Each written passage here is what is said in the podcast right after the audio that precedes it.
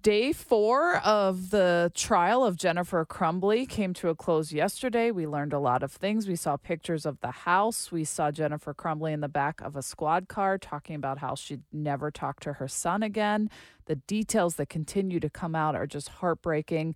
Following it all is Shawn Ley, my colleague over at WDIV. Good morning, Shawn. Good morning, Jamie. Thanks for having me. Of course, you've been telling the story beautifully since this all happened. So, what is your takeaway from yesterday? I was going to ask to go around the studio and see if anyone, you know, Jamie yourself, let me just ask you since I'm speaking with you, has there been an aha moment for you in this trial where you slapped the desk and said, aha, this is why this case is being prosecuted? Has there been that moment I don't think so for me. I'm just like shocked by all of the missed opportunities, all of these That's people exactly- surrounding this event Yeah. that could have stopped it. That's the tragedy of it all. Take a step back yesterday. So Monday, Shawn Hopkins, school counselor, Oxford Schools, uh, on the witness stand. We heard of him in the exam also, pretty much the same exact testimony. Yesterday, you've got the dean of students in charge of discipline, Nicholas Ejak. If you're at Oxford, well, you're we're all members of the community and went through this horrible thing. If you're an Oxford parent or had a child injured or God forbid killed in this, is litigating the, all these facts that we already know. The tragedy of you know, not taking a step further. Shawn Hopkins looks at the worksheet with all the graphic images on it, and what are the words? The, the thoughts won't stop. Help me. Um, and he's, he's thinking suicide. He's suicidal the entire time. I get that. He seems like a, a sensitive guy, right? But where's the next step? Where's the district handbook? Okay, now what do we do? Is this the case? Uh, he said the best place for him he felt was going back to the classroom. And, you know, he said the parents uh, didn't want to take him out of school. We kind of, the backfill on that is uh, Jennifer Crumbley was working. And, and we're all, a lot of us are working parents. You know, I tell my kids all the time, mom, dad work.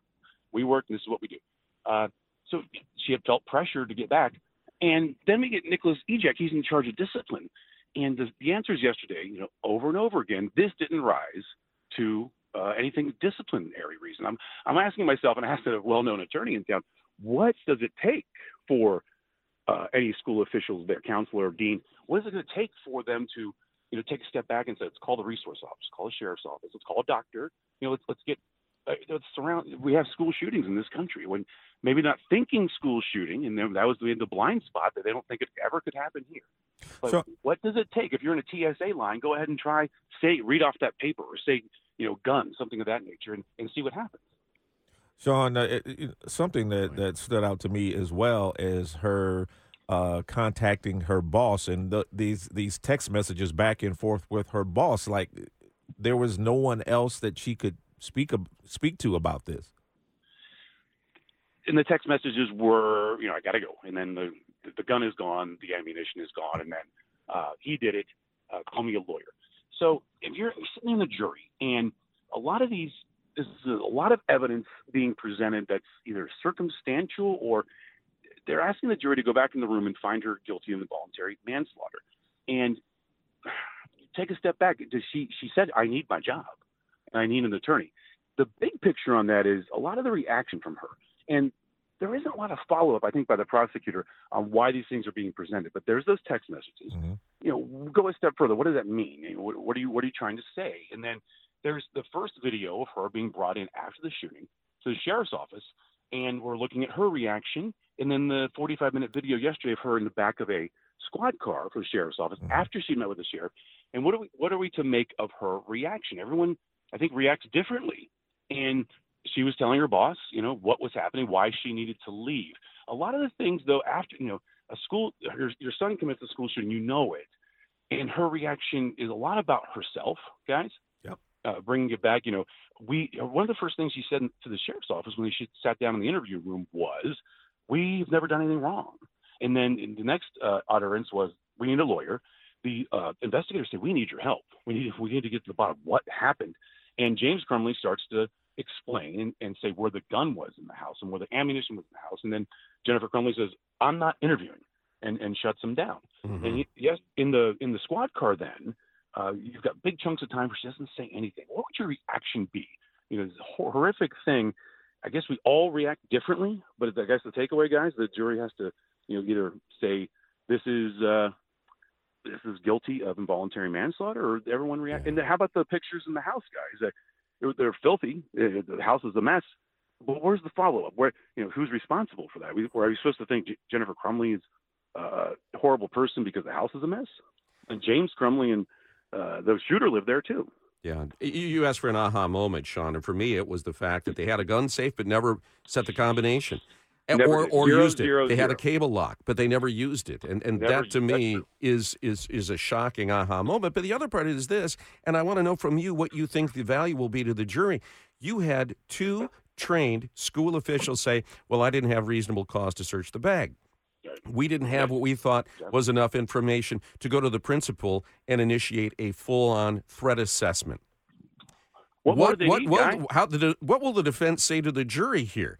Look, these are trained professionals. If they didn't see a threat, how can we hold Jennifer Crumbley accountable? Because she's not a trained professional. Why should she see the threat? How valuable was that testimony for the, the defense yesterday? I think Susan Smith did a good job. I think these prosecution witnesses kind of helped out Susan Smith in her defense, kind of giving her something to to go on here because she was saying to e, uh, Ejak the dean of students. You know, did you share? Uh, he's been in your school for a while. What did you share with Jennifer Crumbley? What kind of information? What did you put on uh, PowerSchool? What's there for her? And and nothing. There's nothing there. You know, this guy has no history with the school. They're not really aware of him, and she's not being told anything. And you know, parents need to be involved. Obviously, we're all involved parents. But are we supposed to think that she's, you know, responsible for all this? The gun lock in the safe, yeah, that is a, a jaw-dropping thing. Probably James Crumbley was in charge of that. Do you think? I'm not sure. They didn't really say uh, Jennifer Crumbley didn't lock it up, uh, and he said it was hidden in the house, but obviously, you know, it was found. Uh, a lot of a lot of information. Right, here, but at any moment she could have said to school officials, "Hey, we have a gun, that's, that's exactly, and we that- should that- find out where it is." And that The- the- may be the yeah. most damning thing is the inaction and the failure to act. Why did they sit there and do that? And that's the, the head scratcher, and that's the, the tragedy of it all. And then you've got the dean of students who picked up the backpack and Mhm. made a joke about how heavy it was. And did Jennifer Crumbley put the gun in her son's hand? Uh, the dean of students did, handed it over, sent him back to class. But you're right, they sat there, and why did they not say, "Hey, we just got him a gun. Let's let's take a step back. Let's pump the brakes here and check everything out." And Uh, there was a rush to talk to them, and then they have to go. It ended abruptly, and off he went to class. Shawn, it seems to me like you don't have an aha moment. You don't think the prosecution is getting to the point of involuntary manslaughter. We only have a minute left. okay, um, I'm not going to, you know, rule, you know, I'm not on the jury and I'm not being asked a really Mhm. tough job about this. I think Guy hit it on the head, not saying that they bought him a gun. But is there, ha- this is a big deal. This case has never been tried before. Is, does there have to be more or is there already enough, do you think? Uh, that's for the jury to Yeah. decide. I, That's right. I- It Right. just every day something comes out that's just more heartbreaking that someone could have done something. Someone could have done something, but, you know, is it Jennifer Crumbley responsible partly? And then what about the other people involved in the tragedy? hmm Exactly. And you could sit there yesterday and think, how come if we're going to charge one person with two people with involuntary manslaughter, how about charging more? Yeah. Mhm. Because this is an awful, awful situation where you know, everything went wrong and no one really uh, just took a step back and say, wait, guys. And that's what everyone would pray and hope for, but that's not what happened. And Exactly. we'll see what's on the stand today. And then she may testify. We heard a lot from her in these videos, but she may go on the stand and, and explain what happened with her as well. We'll, Well- have to wait and see if that happens. We Yeah. will certainly keep an eye on all of your reporting. Shawn Ley, WDIV, we appreciate you. Coming up next on JR Morning, uh, we'll talk about the topics of the day.